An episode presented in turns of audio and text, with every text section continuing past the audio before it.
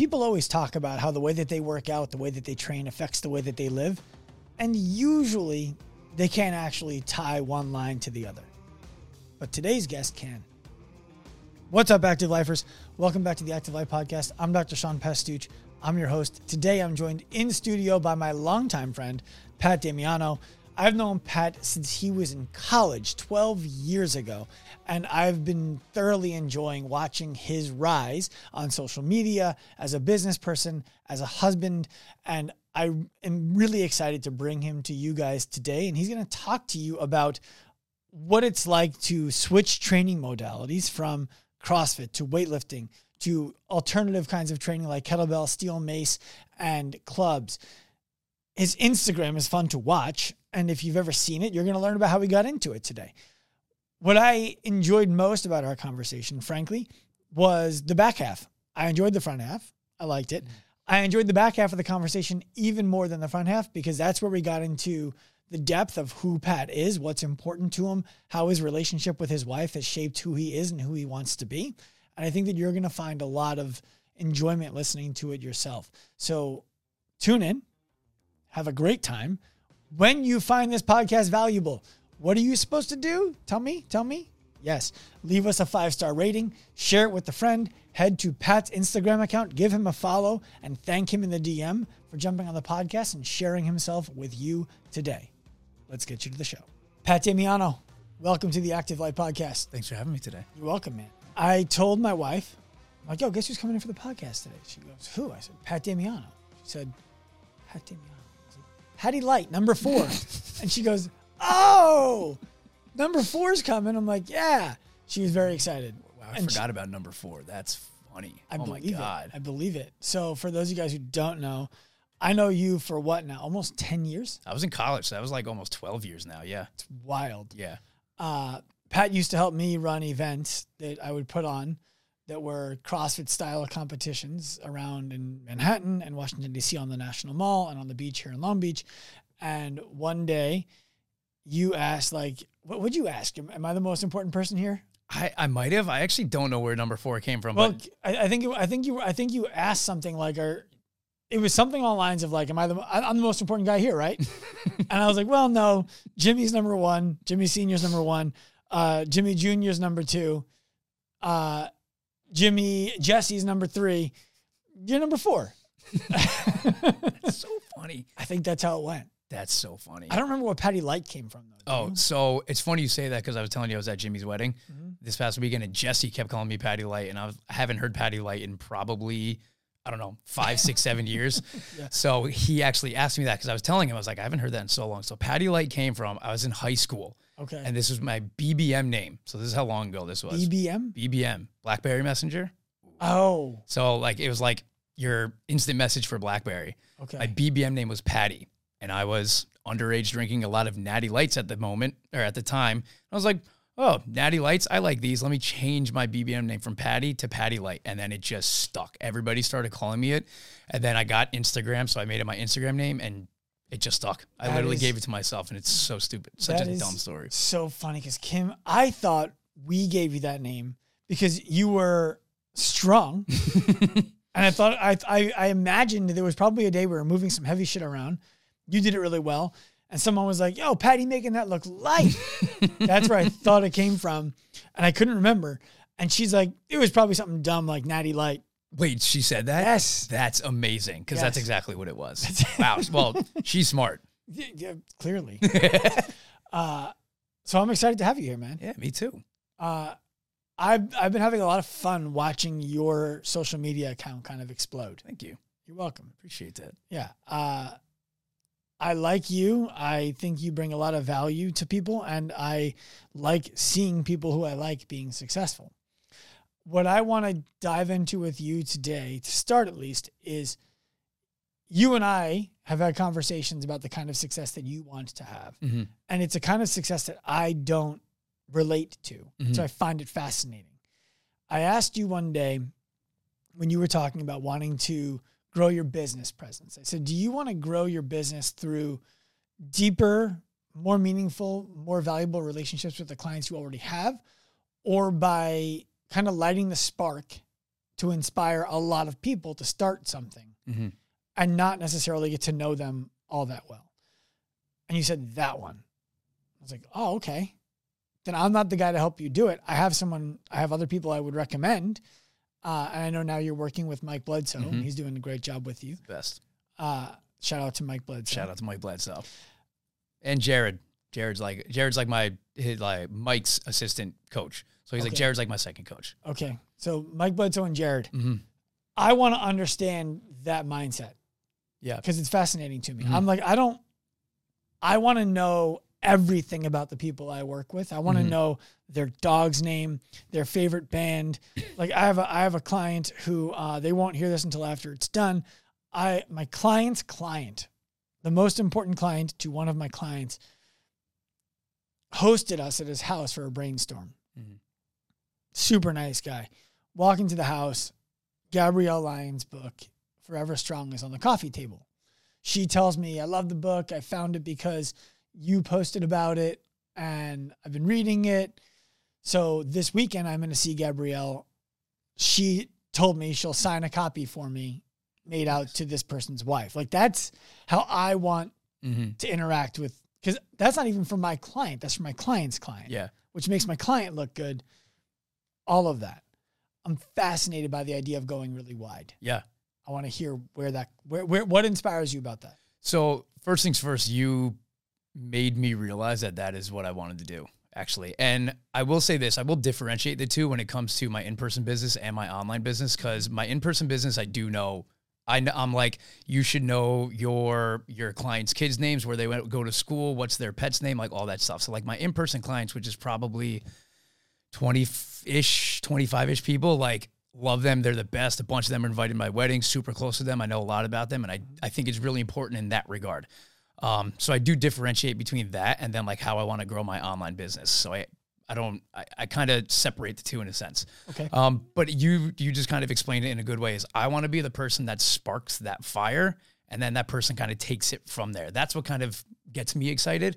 Um, I think part of it comes from, I like to in, I like to influence and coach like on a, a grander scale. I would I get I would What say like grander scale? I really enjoy I love teaching group fitness classes. Like I really did enjoy it. I loved when there was like, you know, I always say like, cool, put 20, 30, 40, 50 people in the room. I don't care. We're going to figure it out. We're going to have a good time.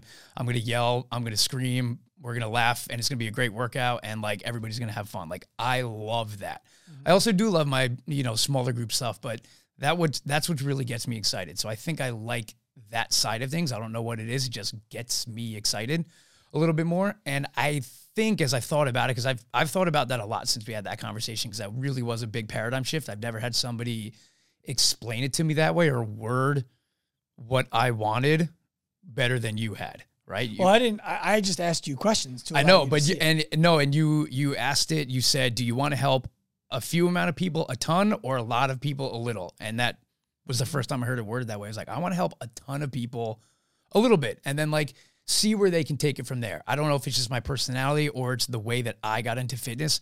I got into fitness when I was 13 years old. I went to the gym. It was a shitty grunge. Can I curse? Yeah. All right. It was a shitty, grungy high school gym that like uh, this was 17 years ago and the equipment was already old then and like the equipment is still in that high school like it was just crappy there was no instagram there's no facebook facebook might have been around a little bit no tiktok nothing i was just like i don't know what to do. I'm just going to go to the gym and like work really hard and like push myself. And like i know that bench press is a thing and curls and like what's this squat thing? I guess i'll try that. I'll go for a run. I'll jump some rope. Uh, sit-ups are hard so i'll do those. And i kind of just like kept doing that. And i think there was just that like I'm gonna figure this out mentality, like on my own, which has its downfalls as I try and run a business. But I think it was part of that that I just really enjoyed. Just like, I'm gonna figure this out. It's gonna be a little sloppy. It might take me a little bit longer, but I liked figuring it out on my own. So I think I like uh I like that person that I'm like, hey, here's a few kettlebell exercises to do, let's just say. Try these out. This is how you structure a workout. And they're like, cool, I'm going to take this and run with it. And then, like, they create their own success. That's what I think gets me excited. I like seeing people do that. So you said a few things there that I Yeah. want to I want to hone in on. Mhm. Um, the first one that I want I want to just throw you some credit for Yeah. is we're in an age right now where I think it's it's considered virtuous in some way to say that you want to help people deeply hmm and to to not actually do that. Yeah. Right? Like to say, I want to get to know my clients deeply. I want to engage with them. I want to change their lives in every possible way. And then to throw 50, 60, 70, 100 people on a Zoom screen, talk at all of them, not even get to know any of them, and pretend that you're having deep, meaningful impact with them. hmm That's unfortunately where a lot of today's coaching is going. And it's just refreshing to hear you say, yeah, I'd rather not have that deep of a relationship with people I'm meeting online. I'd rather just spark their interest and have them go do things that are awesome as a result of being inspired by something that we did together. That's cool. hmm I want to give you credit for that. Thanks. You're welcome. Whether you realize it or not, it takes some moxie to sit there and say that. the other thing, you just taught me something, and it's, I can't believe I never thought of it this way. How old are you? I'm 30. 30. Okay. So that's the year the warranties are up, by the way. so you can still you can still be super healthy, super jacked, super smart, super good looking. In fact, um, as you can probably tell, we, we as men are going to get better looking with age as long as we keep ourselves healthy. Okay, Mhm. so you're That's not as good looking as me yet, but, you'll get there. uh, but you said there was no Facebook and there was no Instagram, so I kind of figured it out on my own. I've never gone to Facebook or Instagram to learn anything, Mhm. and it never occurred to me that anybody would until you said that. Oh yeah. Well, especially with fitness. You have to, you. You have to understand right now my brain is having a does not compute moment hmm and I need you to explain that to me. Like what if I want to learn something, hmm I I am going to go pull up journal articles, find text, hmm buy a course, go to a website. Instagram and Facebook are like the last places in the world I'm thinking Yeah. about to go and look. Well, you're not 14 years old with ADHD. no, but you're 30 without ADHD. Yeah. Well, so I'm when I when I so the way I look at it now, and I'm pretty sure, right? If I was 14 years old right now and I was like, I want to get stronger, learn how to live, so on and so forth, I'm there's nowhere else I'm going besides YouTube, Instagram, and TikTok for sure. Because that's where all the biggest influencers are giving all of their information. I'm not gonna go read an article. I'm not gonna go read a book. I personally now would, but even still, if I want to learn something, I'm going on YouTube. Okay. You I, can- have gone to YouTube. YouTube's too. definitely better. Like if I actually, if I genuinely want to learn something, like I'm not going to Instagram or TikTok. Like I definitely have, but for the most part, YouTube's going to be a pretty good source for that. And if if I'm young and I'm trying to learn something, and again, remember when you were 14, you wanted to learn everything in four minutes. YouTube's a great spot for that, right? Mm-hmm. To learn like, oh, this is how many sets, reps, and exercise I need to go. Boom, cool. I'm just going to go do that. So your brain doesn't compute it because I think it's it's also just the times. Like that's that's where you learn things now when you're when you're 15 years old, which is where a lot of people are starting to get Do you, into. do you think it's where 30 year olds are learning too? Yeah. Oh, my wife learns everything on So, so, TikTok. so, so, 100. percent oh my God. I don't even know what to do with this information. I, like, I, I, I probably sound like such an old idiot right now. And it, How it- old are you? 40.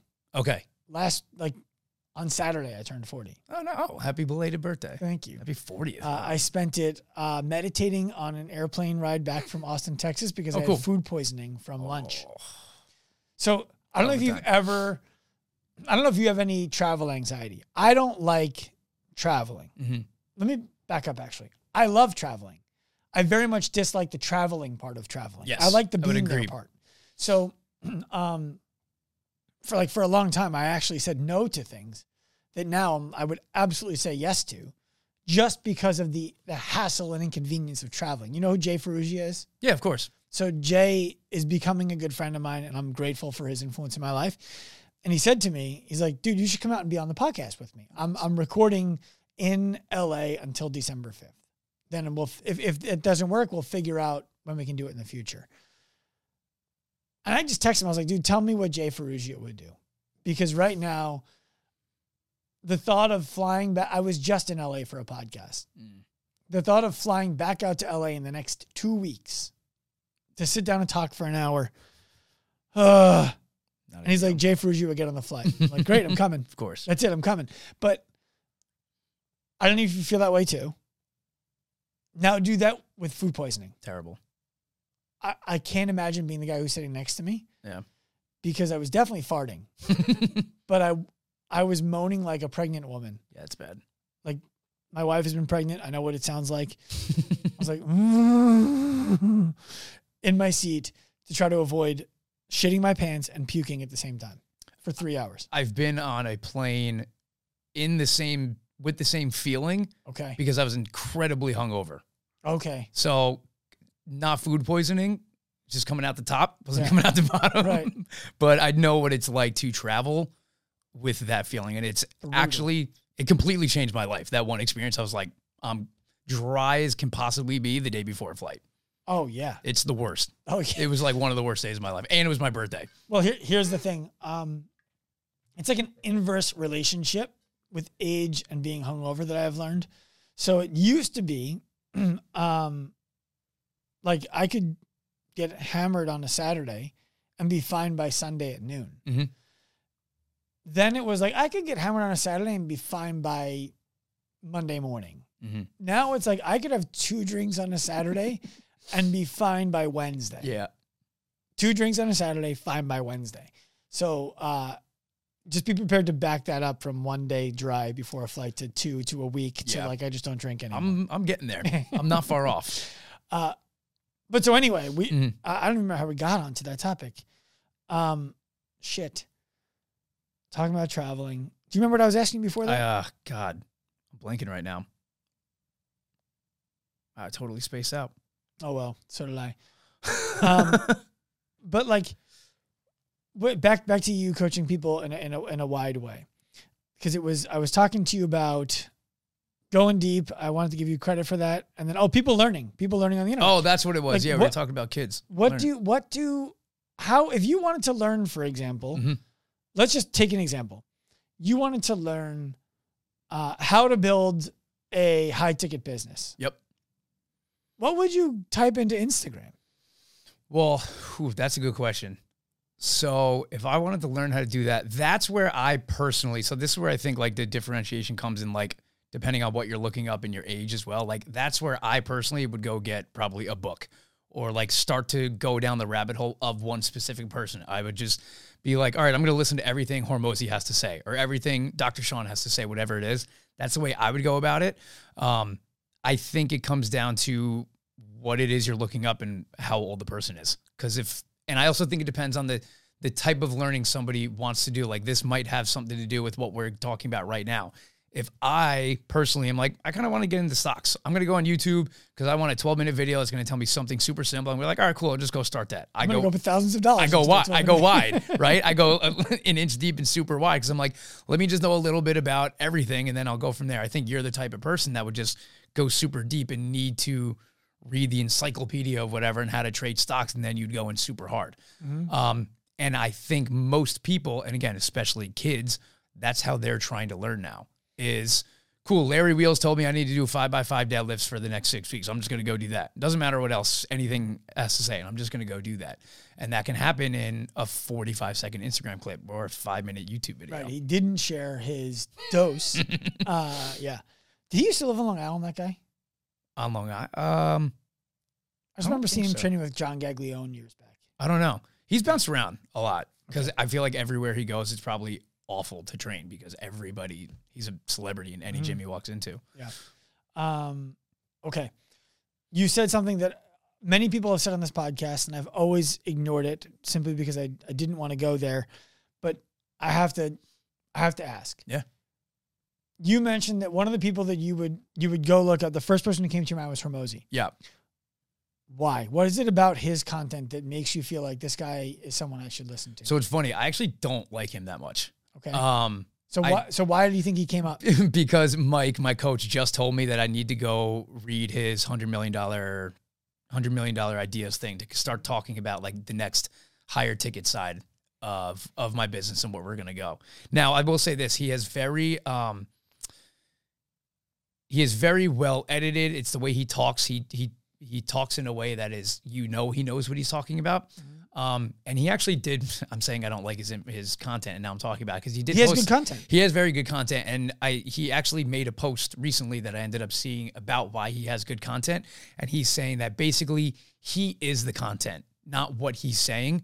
He likes philosophy, he likes business, he likes gym stuff. So he's like, I'm just gonna talk about those things and talk about them in the way that I like to talk about them and what I like to do. And he's like, I am the content. It's not necessarily what I'm saying. I'm just gonna keep saying making content about stuff that I like and then see how it goes. And it's obviously worked well for him.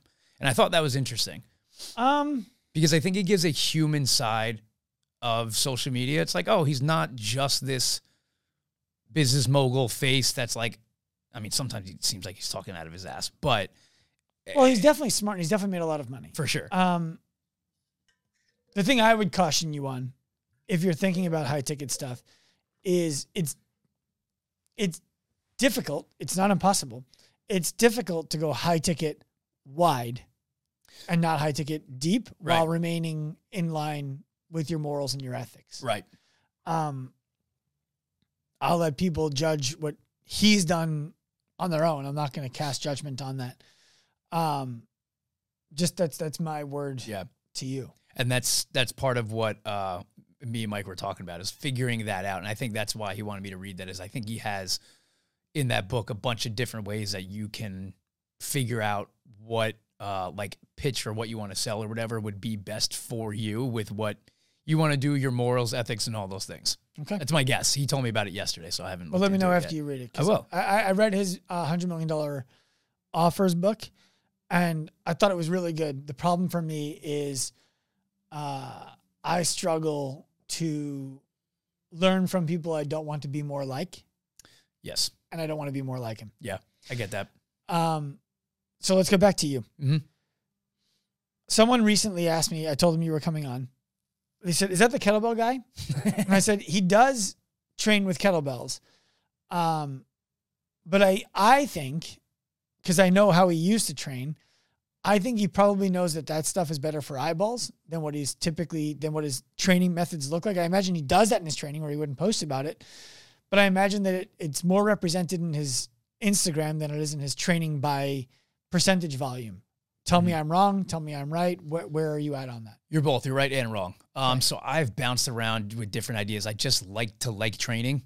Um, so I've done everything under the sun there is, and I've what is it, November? I say the past like this past year basically is when I've like really dove hard deep into the kettlebell. So I actually do kettlebells roughly 80% of the time. Okay. I, I do other stuff. I'll barbell back squat. I'll use like the Maces Club sandbags, you know, Bulgarian bags, and I'll do some more traditional stuff, body weight stuff. But um, primarily right now, most of my stuff is kettlebell stuff. I definitely do alter some things to make it a little bit more friendly for Instagram. I like to give people information that they can take home.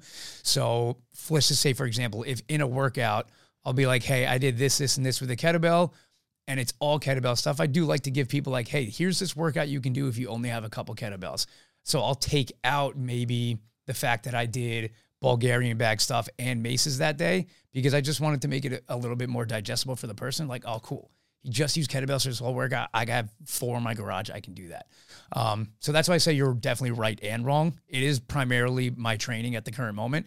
And I will like, you know, tweak some things and alter some things here and there to make it more what I call like take homeable for people and more digestible for people. So they can be like, you know, what? I can do that. How'd you get into it? Kettlebells or the- just the your training. So, so, so to give people some background, you were a national level weightlifter Mhm. in Olympic weightlifting. Uh, you were a really good CrossFitter. Mhm. I don't know what how we gauge levels there. Back in the, I was like in the olden days too. Did I you go to even know. regionals? No, no, I wasn't that good. That's why I went to weightlifting. I was like, I'm way better at this. Got it, got it. So you went and watched regionals, but you never actually Yes. got to go for. you never got to spend more money than the spectator to Yes, be there. exactly. um, if people don't know what I'm talking about, when you were an athlete at CrossFit regionals, you spent more money to compete at regionals than a spectator spent to be there to watch it. yes. uh, crazy, crazy, crazy, crazy. Uh, anyway, off of that, so you got into weightlifting. You were really good at it. Mhm. You're you're a naturally gifted athlete. I would say so. Uh, so I didn't know you beyond, in terms of your training style, beyond the CrossFit and the weightlifting. And so, at a certain point, it was oh, Pat's doing unconventional stuff: steel maces, clubs, kettlebells, Bulgarian bags, but he's still coaching CrossFit classes. When, when mm-hmm. did that happen? So that stuff, there's like a, after I retired from Olympic weightlifting, I probably had like a two or three year period where it was just like, I'm just throwing shit at the wall when I work out and just like, I'm just doing whatever, right? That was kind of where I was like really growing my business. So my workouts were like whatever. And then March 2021, I got into jujitsu. Okay. And it was probably, I think I was like six months straight of like push pull legs, push pull legs, like traditional bodybuilding style style stuff. I went into my first class of jujitsu and just got, I was like, what am I doing? Like, obviously, like, besides the fact I had no idea what I was doing on the jujitsu side of things, I got my ass kicked. I was super tight. I had absolutely no conditioning. And like, I was like, I need to switch something up. So I had always kind of dabbled with clubs, maces. I've always had like a little affinity for them. I thought they were cool kettlebells. Um, you know, I, I was I've always enjoyed Onnit just as a brand. So I had some of them, but like a couple. And I was figured, you know, I know this stuff is pretty big in the martial arts community, specifically kettlebell. So let me just start to dabble with it. Just started experimenting, exploring, and doing more of it. Um, and I just started to feel better on the jujitsu side of things, like on the mats. Uh, and I just started to enjoy it. And that's like really my overarching thing with fitness is I just have to enjoy working out. I'm around it all the time, and I have been for 17 years now. So when I work out, I have to like it and it has to be fun for me. And that stuff was just really fun. And I started to buy more stuff, started progressing with it, was able to go heavier and just ex- it's more explorative, which was fun for me. And then that just kind of led into I was doing that for a little while. And then that led into getting a little bit deeper into the kettlebells. I was like, okay, I want to hone in a little bit more.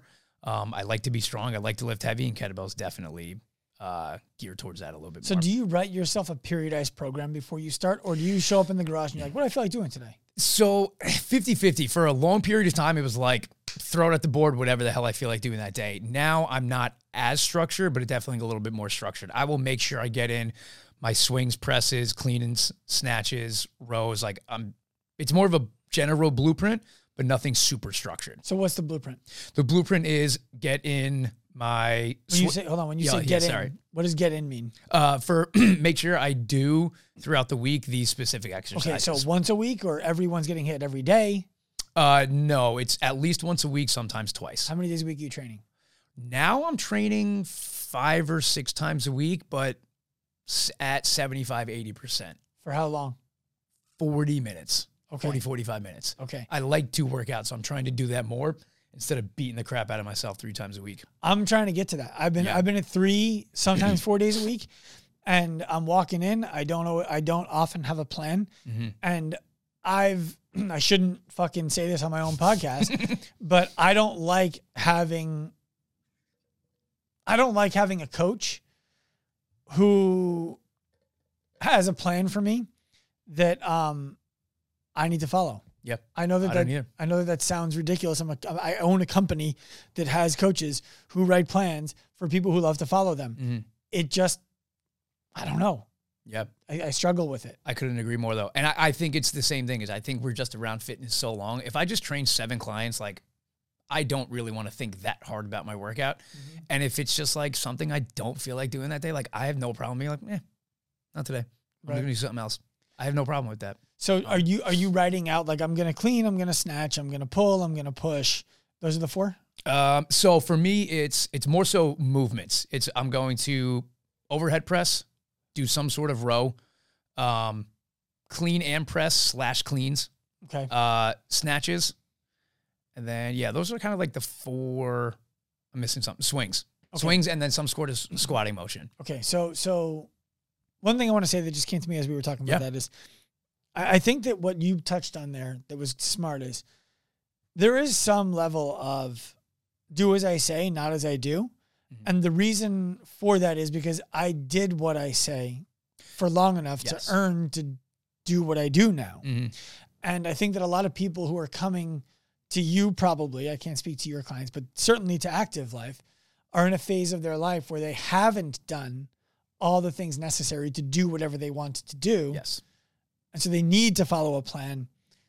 I don't know. I'm just thinking out loud. I agree because from CrossFit with weightlifting, there was probably a six year period of my life I didn't write a single rep of any of my own workouts. Someone else wrote it for me. Somebody else wrote it, especially with Olympic weightlifting. When I was, I had a coach, the same coach for two and a half, three years I was doing it, I didn't do anything that he didn't say. Mm-hmm. And I think it just, you know, I wasn't really a trainer there. I was like coaching some CrossFit classes here, but I think there's something about, like you said, it's, I've done it.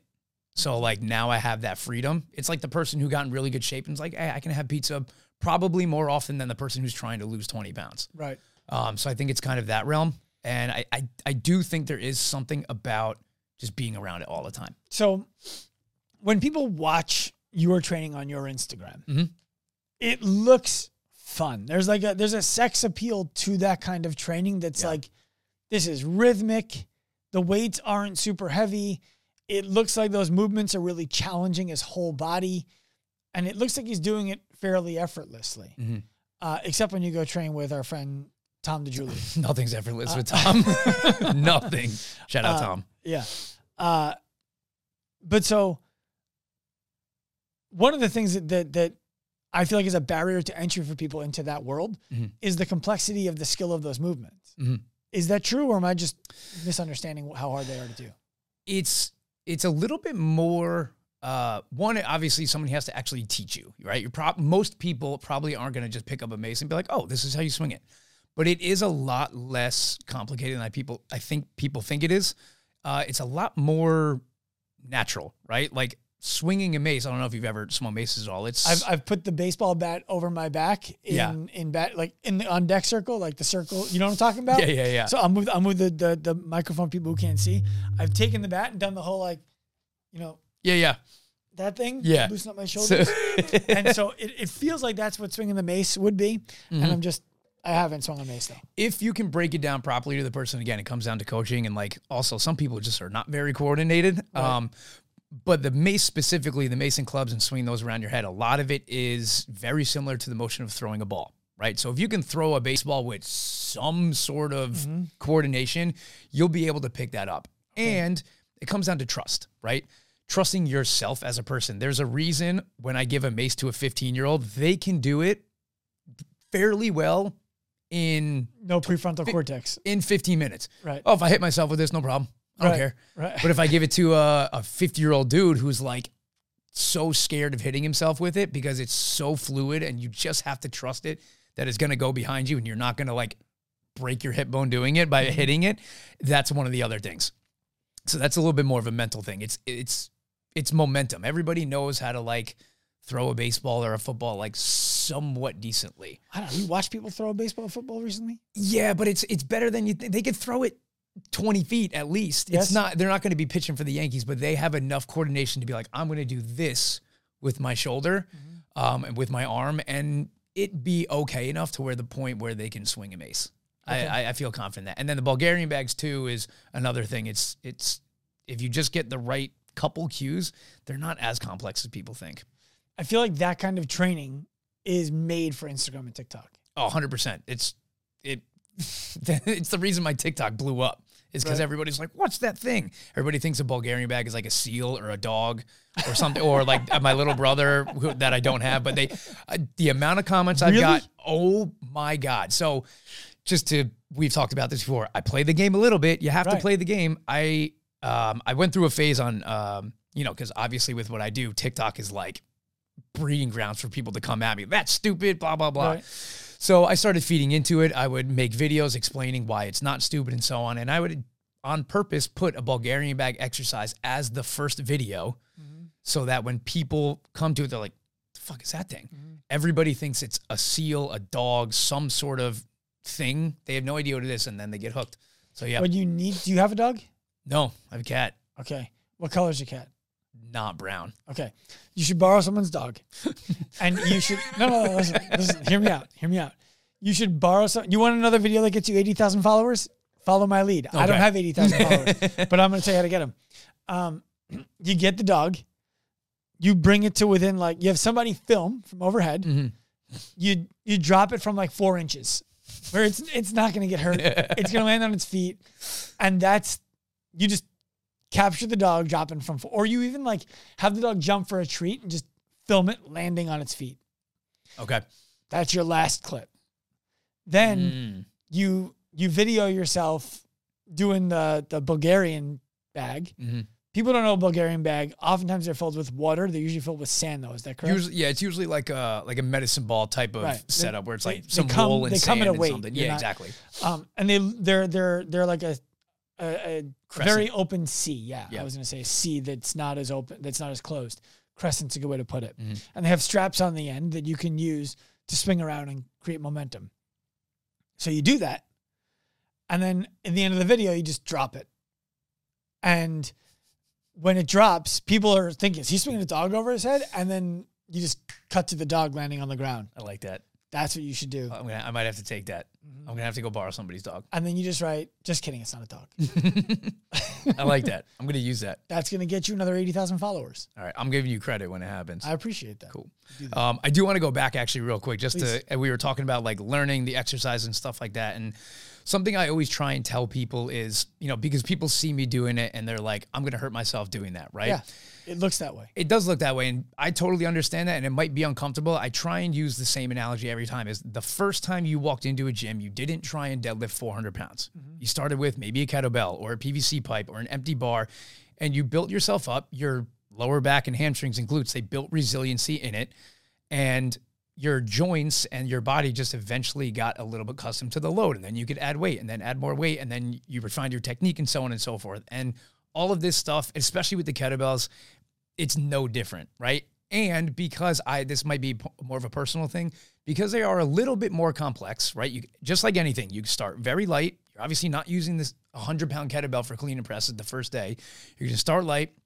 It might be a little goofy, just like the first time you threw a baseball was goofy, or the first time you shot a basketball was goofy. It's learning a new skill, and on top of yes, obviously getting stronger, when you feel a little bit more proficient at that skill, it feels that much better, mm-hmm. right? Squatting's pretty straightforward. Put the bar on your back. Once you get like kind of the Bambi legs worked out, at that point, it's just wait, wait, wait, wait, wait. There's something about, okay, yes, I'm getting stronger in these kettlebell clean and presses, but I'm also not bashing my forearm as much. Mm-hmm. Or I'm being a little bit more efficient. I felt like I was using my hips a little bit more on that one. There's something that feels good about that. And partially why I think I stuck with it and why I think people get really into it is because it's not just getting stronger in a different way, it's learning a new skill. And that feels good for people. People want something to learn. It looks like dancing with a weight. Yeah. And and to me the the fear is the wrong word, but the apprehension about the movements and the injury associated with it that's that's not a real consideration but that is a reasonable consideration is actually the positions that you get into Mhm. and the speed with which you get into them and get out of them. Like there's a lot of transition Yep. that I see. Getting down into a lunge, getting down on, you know, into a lunge, forearm on the ground. Mhm. All of those kinds of things. It's I see them and I'm like, I can do that. And I don't want to, so I probably should. That's what happens for me. Yeah. That makes sense? Yeah. It makes a ton of sense. I've always had strong disdain for lunges. I hate lunges. Yep. So I'm like, I should lunge more. Yeah. I, Brutal. I totally get that. so I want to go way back in Yeah, time. Yeah. Um, you want to you want to be the spark. The spark for Hmm. what? I want to be the spark for someone who takes it's the um what is it? I always use the term. It's the you can't you can bring a horse to water, but you can't make it drink. Right? I want to be the spark for somebody to be to take uh take control of their own life. I don't know if that's like too deep, but like um I always I used to train a lot of kids and I always said like my little tagline was like make kids strong for life, right? I'm going to have this 14-year-old for maybe 2 years. I don't care if he goes and plays baseball at LSU. I care about him being 30 and still working out and hasn't had a conversation with me in 15 years. That's the stuff I want. I like when people get a little spark, they get interested in something, they learn something a little new, and then they're like, you know what? I'm to take this. I, I got it from here. As opposed to like, keep spoon feeding me. And not spoon feeding, because that's like a negative I term. What you're describing is you want to spark them to live an active life. Yeah. Oh. That wasn't even on purpose. It wasn't Oh, on come purpose. on. It wasn't. It wasn't. It wasn't. Um, but yeah, that's what I that's what gets me excited. I like I think we talked about this when we had that conversation. I love when people randomly message me on Instagram and I will answer basically every single DM that I get. If I don't, it's because I just didn't see it. Mm-hmm. But if I I basically see all of them, I love so much when people are like, Been following you for a month. I just bought my first kettlebell. Holy crap, this thing's awesome. Mm-hmm. And like that's it. They might never buy my stuff. They might never be a client of mine, but like they did it on their own. I was just that like, huh, what's that? Mm-hmm. All right, fine, I'll try it. Right? It's the same reason I give Jocko Willink an insane amount of credit for getting me into jujitsu. I've never talked to the guy. I, I mean, I've read his books. So that's different, right?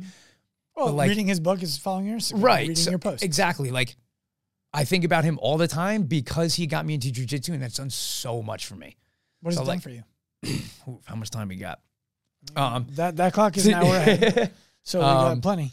workout. So yeah, cool. It's a workout. I can do that on my own. I am a growing up. I mean, if a psychologist dug deep, they could probably say I got into working out because I was small.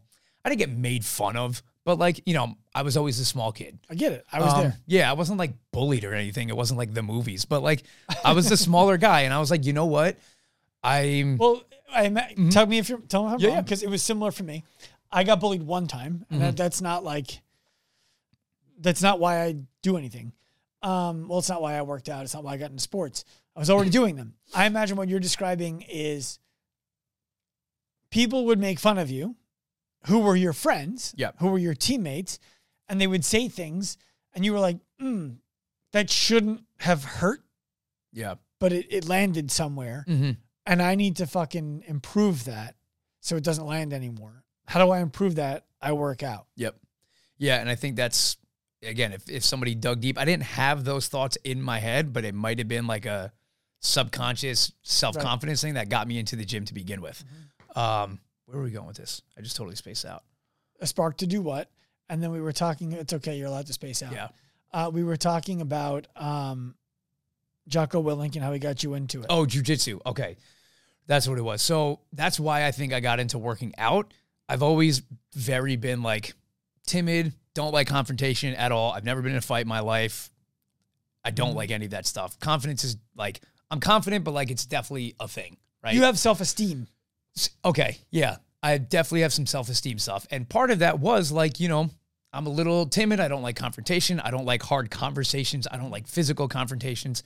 So jujitsu has really got me over, for the most part, over that. Like I've noticed, like one, I'm not like, look, this this is the reality of the situation. I have a wife now. When I go out and we're at a bar or something, like you're looking around. Like three years ago, I'd be like, wow, I hope nobody does anything stupid. Now I'm like, hey, if you do something stupid, come find out. Mm-hmm. Right? Like I'm not that good at jujitsu, but like, let's Right. find out. So like that exudes a little bit of confidence in you. Just like if you could breathe a little bit more, you can walk around with, you know, with your chest held high. And I'm not saying like I'm walking around like, go ahead, try me. Right. Not at all. It's just like that's part of it. So confrontation is a little bit more uh comfortable. And I've noticed it translate into actually having a conversation with somebody. Like I'm way more inclined to have a difficult conversation with someone, I think, because I'm a little bit more used to confrontation now. Because I do it two, th- two or three times a week. I'm fighting for my life, so it's like I could have a hard conversation What's, with someone. what's interesting about that to me is, um, first of all, let's start with the when you're calmer, you're less likely to fly off the handle, and Yes. having the having at least the belief that you can defend yourself Mhm. creates a sense of calm. Mhm.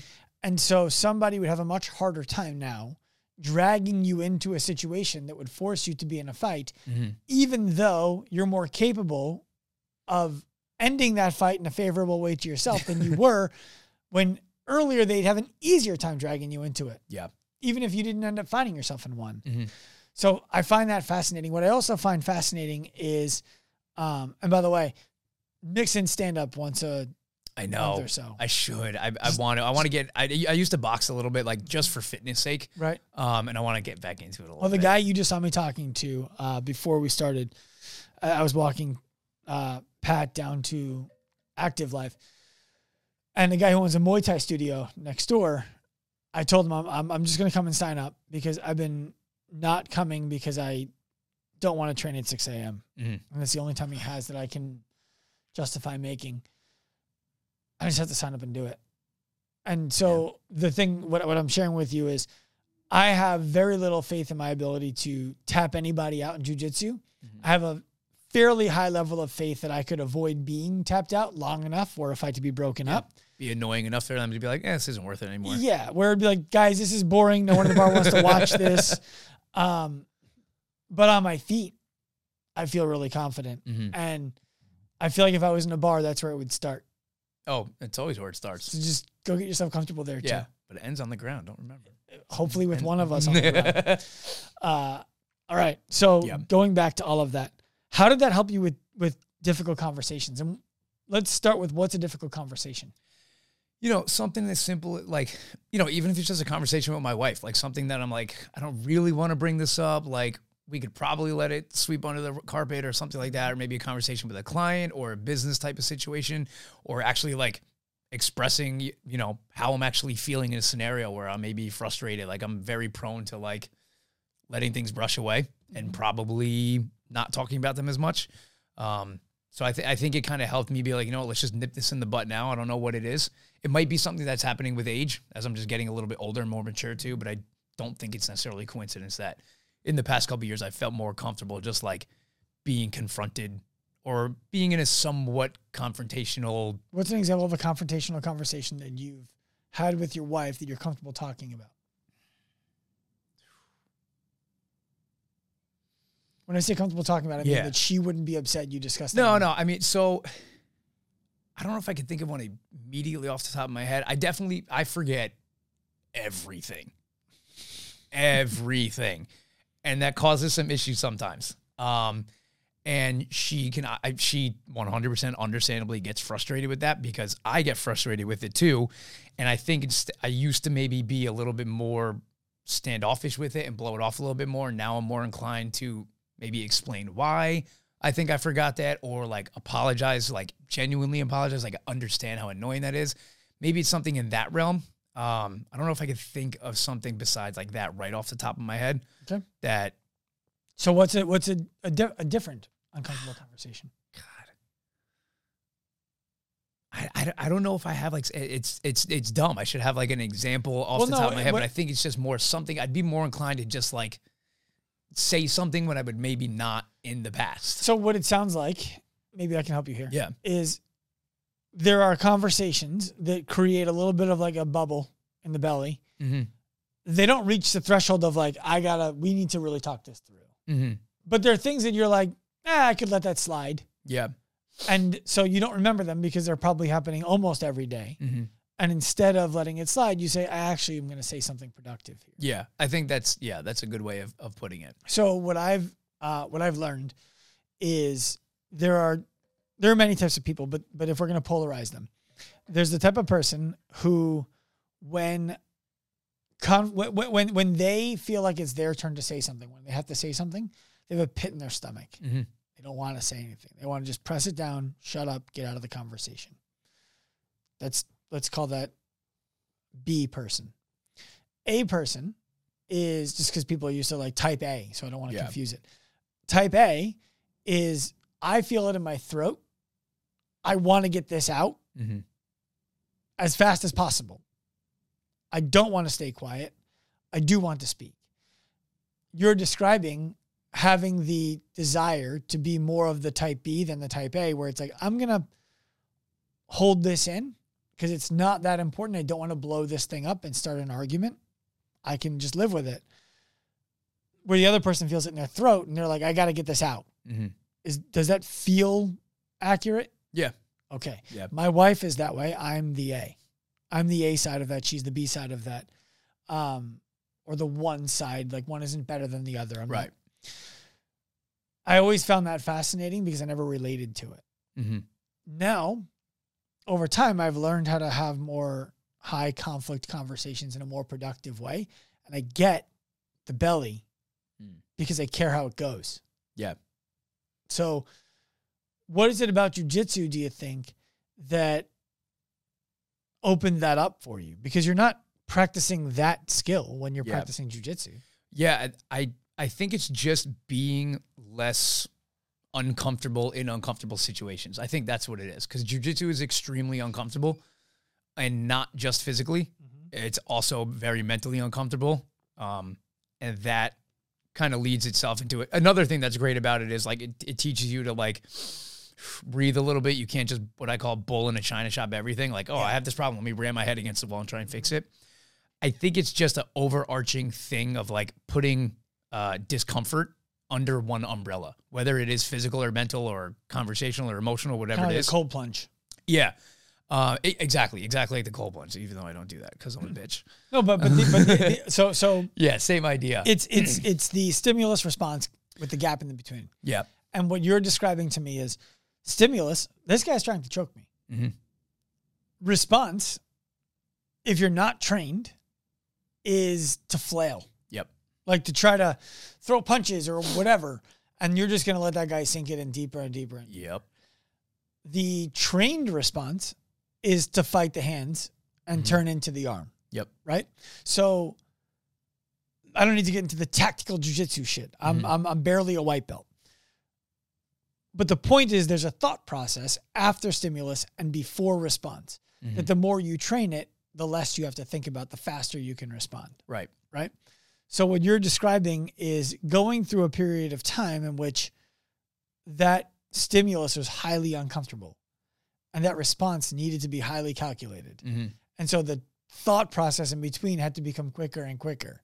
And so you just got better at dealing with an uncomfortable stimulus and having a thought between that and the response. Yeah. Yeah. I think that's that's what it is.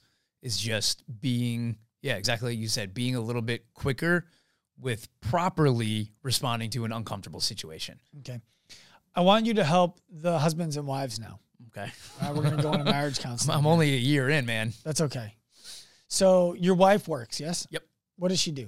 She works for a messenger service company in the New York. City. Okay, corporate? Uh, yeah, Okay. uh, corporate ish. I mean, she works from home and she's. Is it a real job? oh yeah. That's what I Okay. mean. Okay. right? So, so, so when I say a real job, everyone who's in the fitness industry knows what I'm talking about when I say a real Yeah. job. She has a real job. yep. You don't. I do not. Okay. Um, help your business to any woman's parents in Okay. 2024, 2023 is unrecognizable as something real. Yes. It's that could go away tomorrow. Mm-hmm. What is he doing to keep like stability in the family? Yep. Right? The reality is so can the other job. Of course. Um, but is there a how do you and your wife have conversations about your plan for your future with what you're doing compared to what she's doing in a sense that like she's doing something very predictable, Mm-hmm. something very understandable, something that if she's in an Uber and the driver asks, What do you do? She Mhm. explains it, they're like, I get it. Yeah. An Uber driver asks you, they're thinking in five years, you'll be doing something different. Mm-hmm. Do you guys ever talk about that? We do actually because she's better at that than me. Like At what? like for, like explaining that for me. Like I'm like, "Oh, I'm a personal trainer." And she's like, "No, you own a personal training business. Like say it in a little bit more of a professional way so it sounds better." Uh cuz she is very business savvy and she's like my my pseudo uh business manager. Yeah, exactly. So she's actually a little bit better than me at that. But I guess the way now, are you talking strictly online or just in general with what I do? No, and per, like with your wife. So Yeah. like there there are guys out there right now Yeah. who they have a wife who has a great job. Mhm. They're coaching, and they're making fine money, Yep. but they feel like they need to do something more established, Mm-hmm. more more uh, high status, Okay. and so they're fighting this battle right now between the life that they want and the life that they think that they should want. And so they're making decisions that are leading to burnout because every day that they train, every day that they take a new online client, they're thinking, if I can't be doing this in 20 years, if my wife is thinking I'm some loser who like has a training business and that's cool and she goes out and tells her friends and they don't get it and their husbands don't get it, they're thinking every day about getting a real job. hmm How do you guys talk about it so that you don't have to think about getting a real job? Gotcha. Okay. I see what you're saying now. Yeah. So we talk a lot about, you know, growth, right? And what is, I don't want to say the next five years, the next 10 years, but not just being like, okay, this is where I'm at. Let's just stay with it. It's okay. How can we or how can you figure out ways to scale? Maybe you're charging more for clients or whatever it is. Different ways to get uh, maybe uh, uh, capitalize on your schedule because at the end of the day, in this industry, you only have so many hours in the day. Mm-hmm. Uh, but it's it's coming down to how do we actually turn this into a business instead of just I train people for X amount per hour for this amount of time or have this many clients. It's how do we take that from being a trainer to technically a business owner? Mm-hmm. And she's super supportive, at least specifically my wife, very supportive of me getting a business coach, which I do have, and going to mentorships and going into courses or whatever it is that are going to teach me not just how to be a better trainer, but how to actually turn this into a business, which is what you're so good at. Well, you're just, thank you. You're describing vision more so than growth to me. So, so growth, for me, growth is tactical. Okay what levers are we going to pull? What buttons are we going to push to generate more business for our business? Mm-hmm. That's growth. Okay. Vision is what do we want this business to be? What do we want our life to look like? Okay, that life requires the business to grow. What are the tactics to grow the business? Do you, do you follow me? Yeah, no, I, I so see. It sounds, correct me if I'm wrong, it sounds like you and your wife talk about your vision Mm-hmm. And then she supports the things that you need to do for growth. And because she has a business mind, she's able to ask you questions, provide you solutions, and challenge you to come up with the tactics necessary. Yes. Yeah, she's she's definitely uh, understanding that she she's better at vision as opposed to growth because growth kind of comes from being within the industry and she knows she's not in the industry. Mm-hmm. So she's very supportive in the vision of it and then trusts me to do the right things for the growth. So when you two talk about the vision, what do you see? Like forget five years, ten years. Yeah.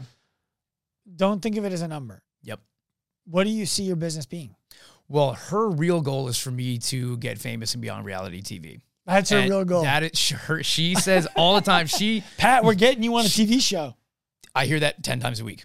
From who? From her. her she wants to get me. She's trying so hard. She's like, "There's something about you. You need to be famous. We're getting you on TV." But why? Okay, it's just it's just it's because she thinks it would be fun. She thinks I'm great, and she thinks other people should see me for that. That's cool. Yeah. Um. So okay, I got distracted for That's a second. Okay. T- tell her you're gonna go on Too Hot to Handle. What's that one? I think it's. I haven't watched it, but I think it's one where um, good looking people go on and they try not to have sex with people who are not their significant others. I will not be going on that one. We're talking more like real world type of stuff, maybe. Uh, that's the same thing.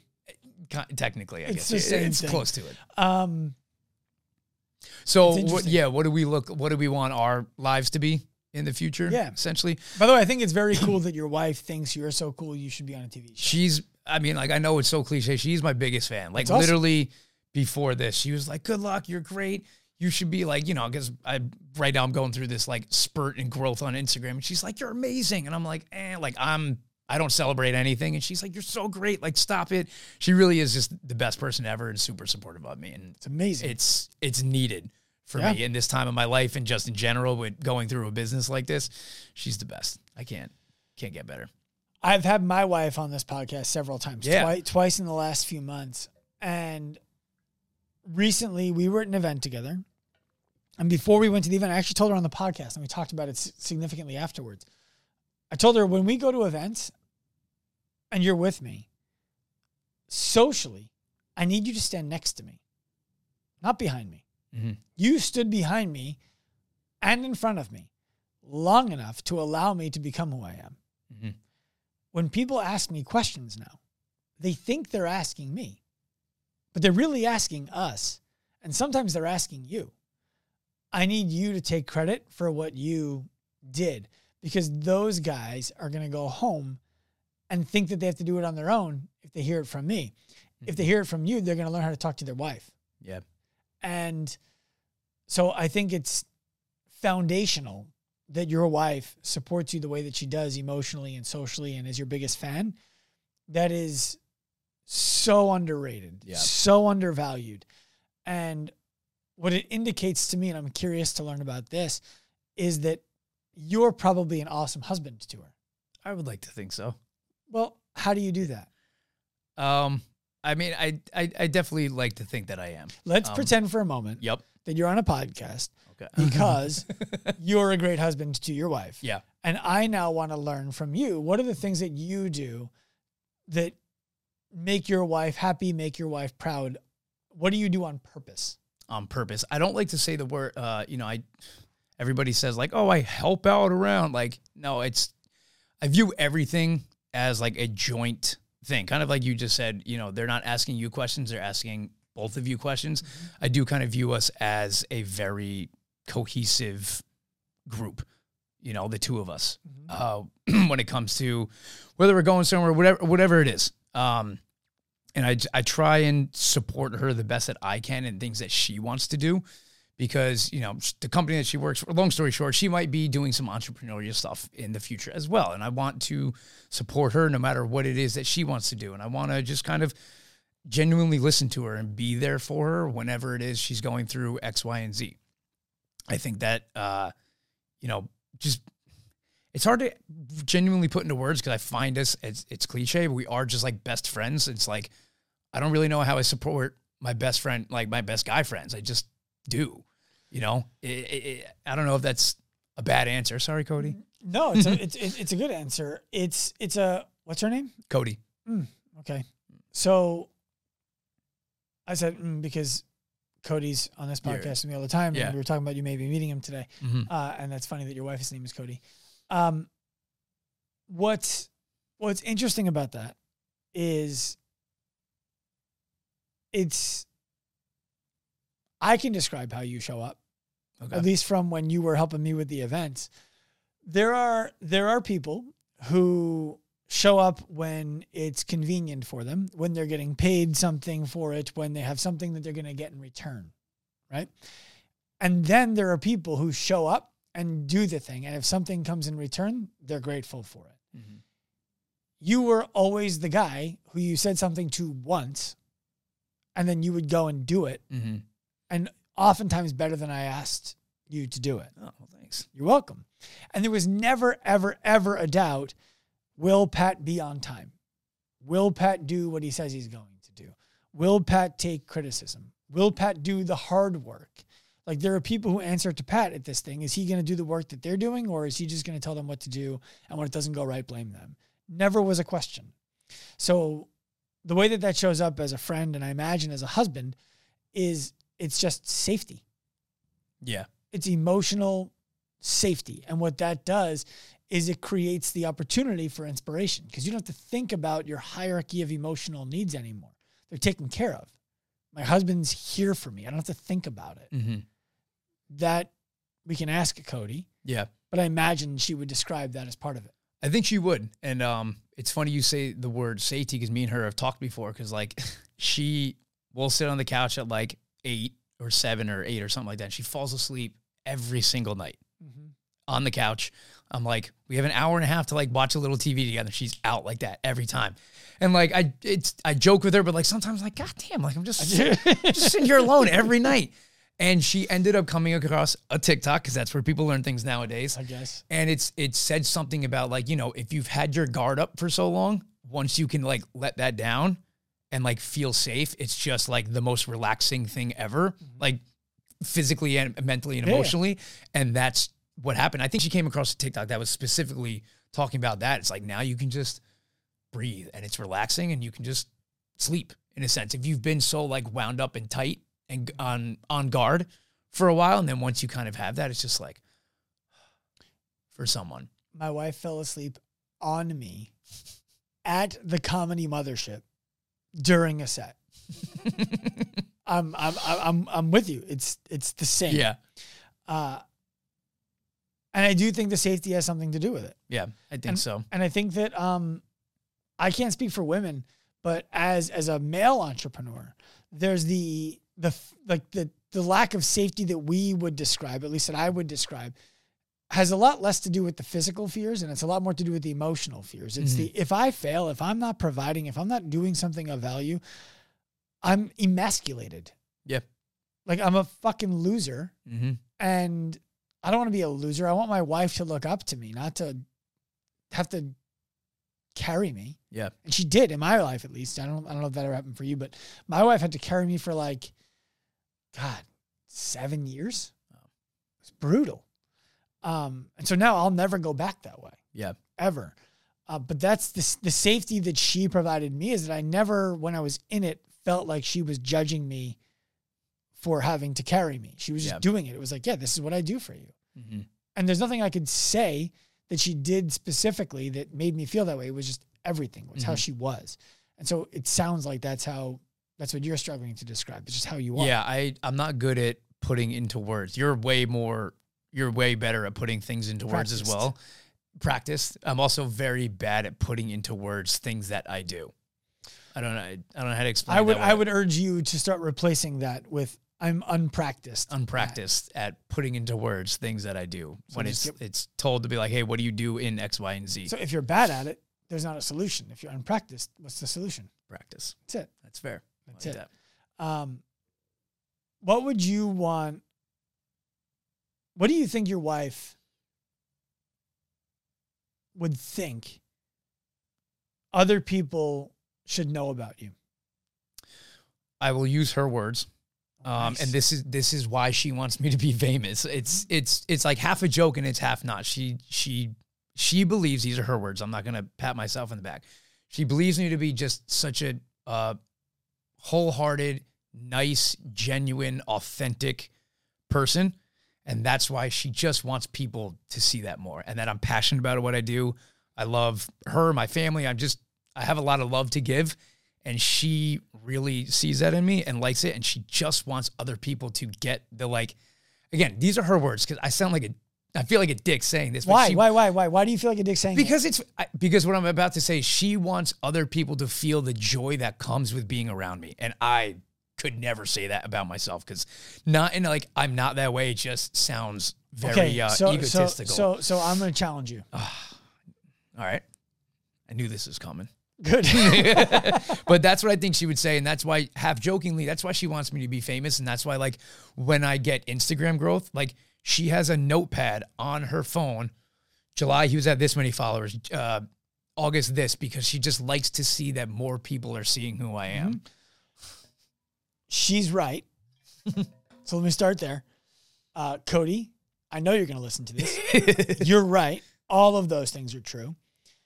What's fascinating about that is when we talk to our clients about um, what are your core values personally, Me personally, or you're saying you asked them that? we ask them, Oh, okay. and uh, or even anybody on the internet, what are your core values? Most people don't have them, and they're like, I wouldn't even know how to figure that out.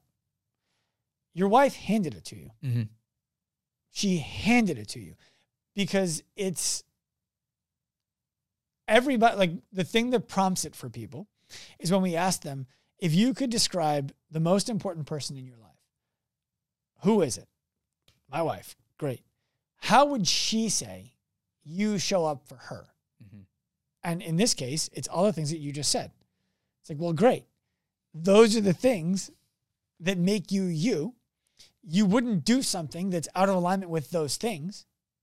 So those kind of are your core values. Yeah. And you can refine the language of them and all that kind of stuff.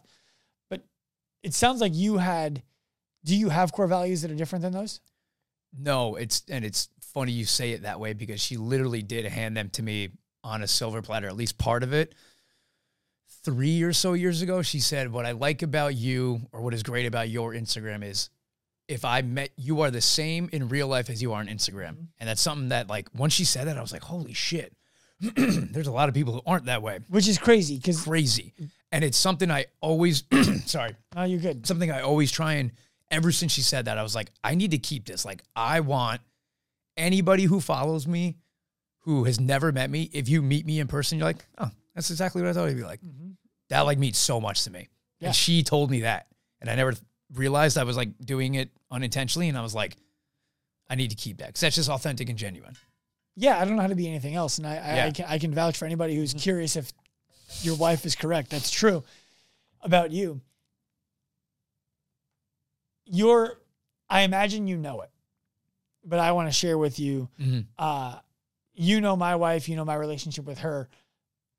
The way you're describing your wife, she is a gift in your life That is 100% true. ha- having having a person who supports you the way that she does, who can articulate the way that she can, who can um, celebrate you the way that she does, that is, it's rare. It's valuable. You have no idea how many guys I talk to who tell me um, as they start to rise, their significant other starts to get jealous. They start to get upset about the attention that they're getting from other people, uh, even though the attention that they give to their significant other doesn't change at all. Mm-hmm. It's they don't want to now share that person with other people. Uh, they fear that person leaving them when they get too famous or whatever it is. So you you will undoubtedly go further than you would have gone without her, Hundred percent. and it will be way more fun. And she challenges me. In How- a, How's that? How'd she challenge? you? What's the last thing she challenged you on?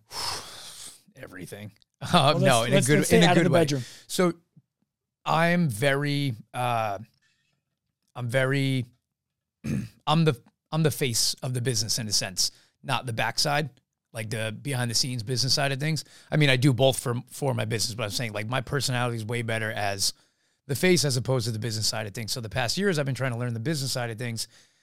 It's difficult for me. And she challenges me to get better at these things. And, you know, I'm not the most confident person in certain abilities that I have with this stuff. And she's she's always, you know, letting me know where I have improved in certain areas, which might not be a challenge, but she's she's more so challenging me in the sense of like you you can do this. Like you have gone from this to this and then you can go from the next step. And that, you know, she'll she'll tell me if I'm not doing something the right way or if I'm being a little lazy or whatever it is. Like she'll challenge me in a non uh putting down or derogatory. Derogatory might not be the best word. Constructive. Yeah, in a very constructive way. So she she's really good at that, which I am not good at taking criticism, and I'm her challenging me is making me better at it, um, which is a good thing because it makes me Knock just it out of the door. I'm not practiced. There you go. I'm pretty bad at taking criticism. Because you But haven't practiced. I'm not practiced at taking constructive criticism. Yeah. Well, the, the, Um, so so so and just she helps me do that because I can't get mad at her because she's like, "Hey, you should." I'm gonna make up a scenario. She's like, "You should make sure you get all your programming done today because it's Thursday and we have plans Sunday, so you don't have to do it on Sunday." And when she says that, I'm like, "Ugh," for no reason, just because I have. And I'm like, "You're fucking right. Fine, I'll go do it now, even though I don't want to." Like, it's little things like that, and like, I can't get angry at that because she's right. I know she is. She's always right. I learned that one early. I, I do make the joke. I say she's always right unless we're in the gym. Then I'm right. okay. Um, but yeah, it's, it's it's stuff like that where she challenges me to like just be a little bit more better, a little more on top of things because I'm I'm not, and she is. Well, that, that listen, that's okay. It, that's that's where I would I would tell you talk to your business coach. Yeah. About when is it time for you to hire somebody? I gotta hire her. That's There- what she wants. I can't afford her though. Does she want to work for you? She she does. I can't afford her. Okay, but that's okay. What But- what, you- what she what she might be able to do, we can talk about this if, if you have time for lunch after this. Yep. But what she might be able to do is start to uh, help you out in ways that wouldn't be a full time role anyway, yeah. And those could free you up to do things that could create the opportunity to make it a full time role. Yeah. And that's she she does some of that already, which is nice. Okay. Um, what would you want people who are listening to this to leave knowing about you? about me um i do what we just said i do feel that i am i believe my wife she says i just have trouble saying it myself i am authentic genuine um i do really enjoy what i do i'm i'm passionate about everything that i do in my life for the most part i it's a good quality of adhd if i don't like something i usually don't really do it um so if i if i'm doing it i'm pretty passionate about it and i believe in it and i think it's really beneficial for somebody else if they try it. I am try not to be dogmatic about anything. I don't think the way that I train is the best. I just like to do it the most for me. Um, so I think that is something that I think people need to do a little bit more often is step outside, try and find things that they genuinely enjoy doing, whether it's jujitsu or kettlebells or whatever it might be. Um, try and find some sort of enjoyment in whatever extracurricular activities that you have going on when it comes to fitness, at least, or anything really.